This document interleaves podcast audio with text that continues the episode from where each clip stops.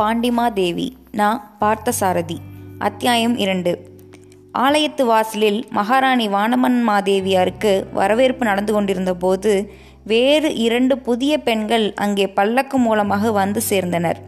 இந்த கதையின் எதிர்கால நிகழ்ச்சிகளில் எத்தனையோ பல மாறுதல்களை உண்டாக்கப் போகும் அழகும் இளமையும் நிறைந்த அந்த பெண்மணிகளை இங்கேயே நேயர்களுக்கு அறிமுகப்படுத்திவிட வேண்டியது அவசியம்தான்.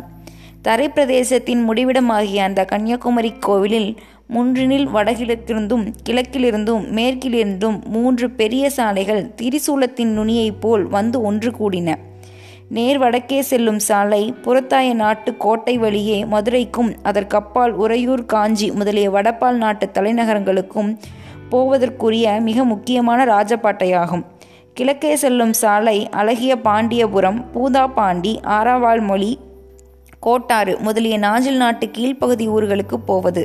மேற்கே செல்லும் சாலை சரித்திர ஏடுகளில் இடந்தோறும் பொன் எழுத்துக்களால் எழுதப்பெற வேண்டிய பெருமையை உடையது. அதுவே காந்தலூர் சாலை. கடற்கரை ஓரமாகவே மேற்கே சென்று தென்மேற்கு கோழியிலுள்ள விளிங்கம் என்னும் துறைமுகத்தோடு முடிவடைகிறது. அது தென்பாண்டி நாட்டின் படையெடுப்புகளுக்கும் வெற்றி தோல்விகளுக்கும் இந்த முப்பெரும் ராஜபாட்டைகள் எவ்வளவுக்கு எவ்வளவு காரணமாக இருந்திருக்கின்றன என்பதை கதில் கதைப்போக்கில் நேயர்கள் தெரிந்து கொள்வார்கள். மகாராணியாரை கோவில் வாயிலில் நிறுத்திவிட்டு நடுவே இந்த சாலைகளை பற்றி கூற நேர்ந்ததற்கு காரணம், கதையில் புதிதாக பிரவேசிக்கும் பெண்கள் இருவரும் முறையே கீழ்ப்புறத்து சாலையிலிருந்தும் மேல்புறத்து சாலையிலிருந்தும் பல்லக்குகளில் வந்து இறங்குவதுதான். கோவிலுக்குள்ளே செல்வதற்கு இருந்த வானவன் மாதேவி, அதங்கோட்டாசிரியர் முதலியவர்கள் இருபுறத்து சாலைகளிலிருந்தும் பல்லக்குகள் வருவதை பார்த்துவிட்டு சற்று தயங்கி நின்றனர்.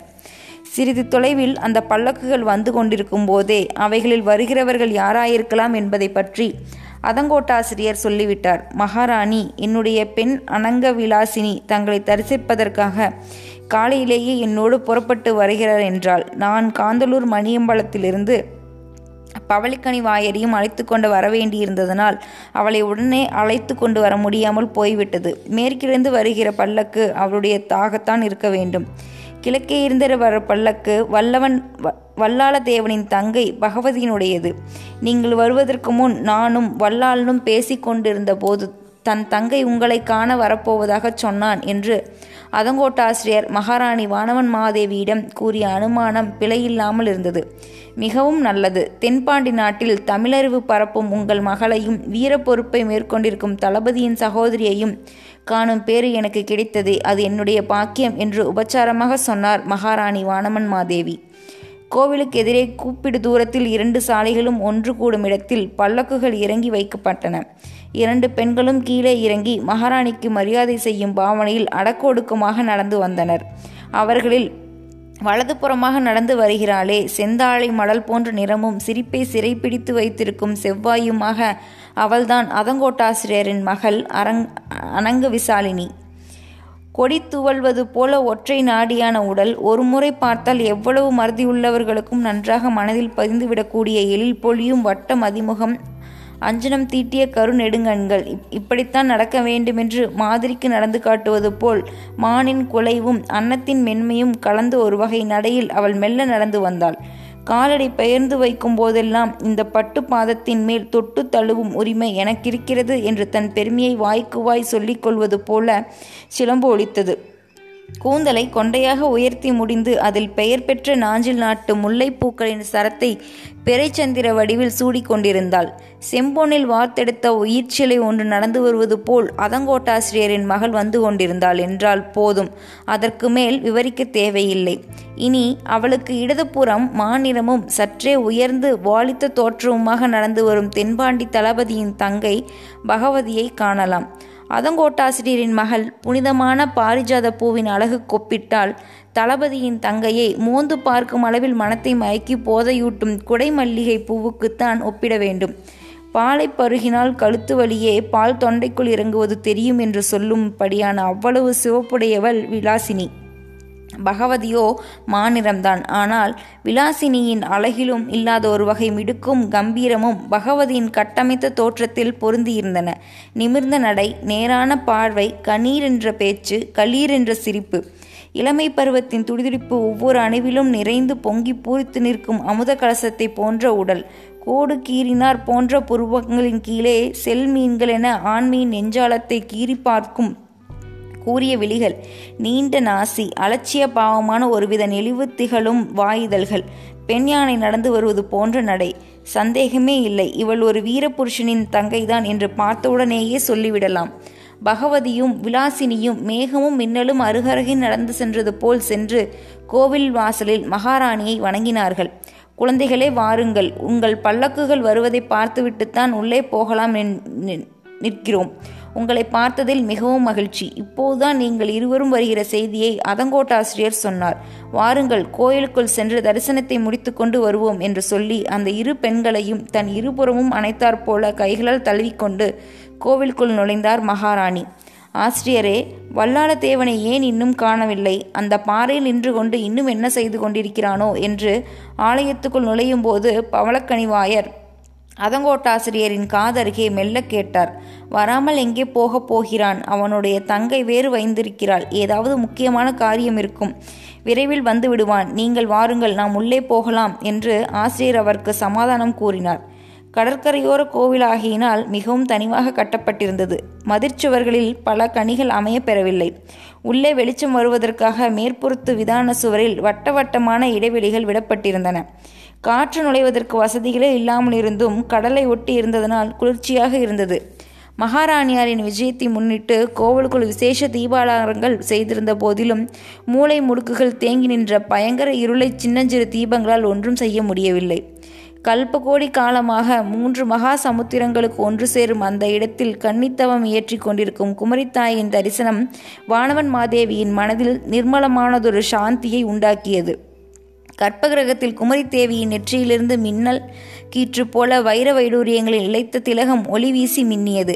அரசி, நான் தமிழ் நிலத்தின் எல்லையை காக்கும் தமிழ் தேவி. நீ தமிழகத்தையே ஒரு குடையில் ஆண்ட மன்னாதி மன்னனான ஒருவனை மணந்த பாண்டிமா தேவி. அஞ்சாதே, என் அருள் உனக்குண்டு என்று திருநுதலில் புருவங்களுக்கிடையே அருளொளி வீசும் திலகச்சுடர் சொல்லாமல் சொல்லுகிறதோ? தேவி, இந்த சந்நிதிக்கு நேரே கடல் தெரியும் படியாக மதிர்ச்சுவரில் ஒரு துவாரம் இருந்ததாம். அன்னையின் திலகச்சுடருளை கண்டு கவரப்பட்ட எத்தனையோ மரங்களும் கப்பல்களும் போக வேண்டிய துறை இதுதானோ என மயங்கி வந்து பாறைகளில் மோதி சிதைந்துண்டதாம். இப்போது அந்த துவாரத்தை மூடிவிட்டார்கள் என்று கூறினார் பவளக்கனிவாயர். பக்தி பரவசம் இருந்த முகபாவத்தோடு சந்நிதியை உற்று பார்த்து கொண்டிருந்த மகாராணி பவளக்கனிவாயர் கூறியதை கேட்டு தலையசைத்தார். தன் இருபுறமும் நின்று கொண்டிருந்த இளம் பெண்களை பார்த்து ஒரு முறை புன்முறுவல் பூத்தார். பகவதியும் விலாசினியும் பதிலுக்கு மரியாதையாக புன்னகை செய்தார்கள். அர்ச்சகர் எல்லோருக்கும் குங்குமம், சந்தனம் ஆகிய பிரசாதங்களை கொண்டு வந்து அளித்தார். குங்குமம் முதலியவற்றை அர்ச்சகர் கொண்டு வந்த போது மகாராணி கைகுப்பி வணங்கிவிட்டு திருநீற்றை மட்டும் எடுத்து அணிந்து கொண்டார். இந்த குழந்தைகளுக்கு நிறைய குங்குமமும் சந்தனமும் கொடுங்கள். இவர்கள்தான் பூவும் குங்குமமாக சந்தனமும் மஞ்சளும் பூசி பெருவாழ்வு வாழ வேண்டியவர்கள். எங்களையெல்லாம் விட கன்னியாகுமரி அம்மன் மேல் இவர்களுக்குத்தான் உரிமை அதிகம்.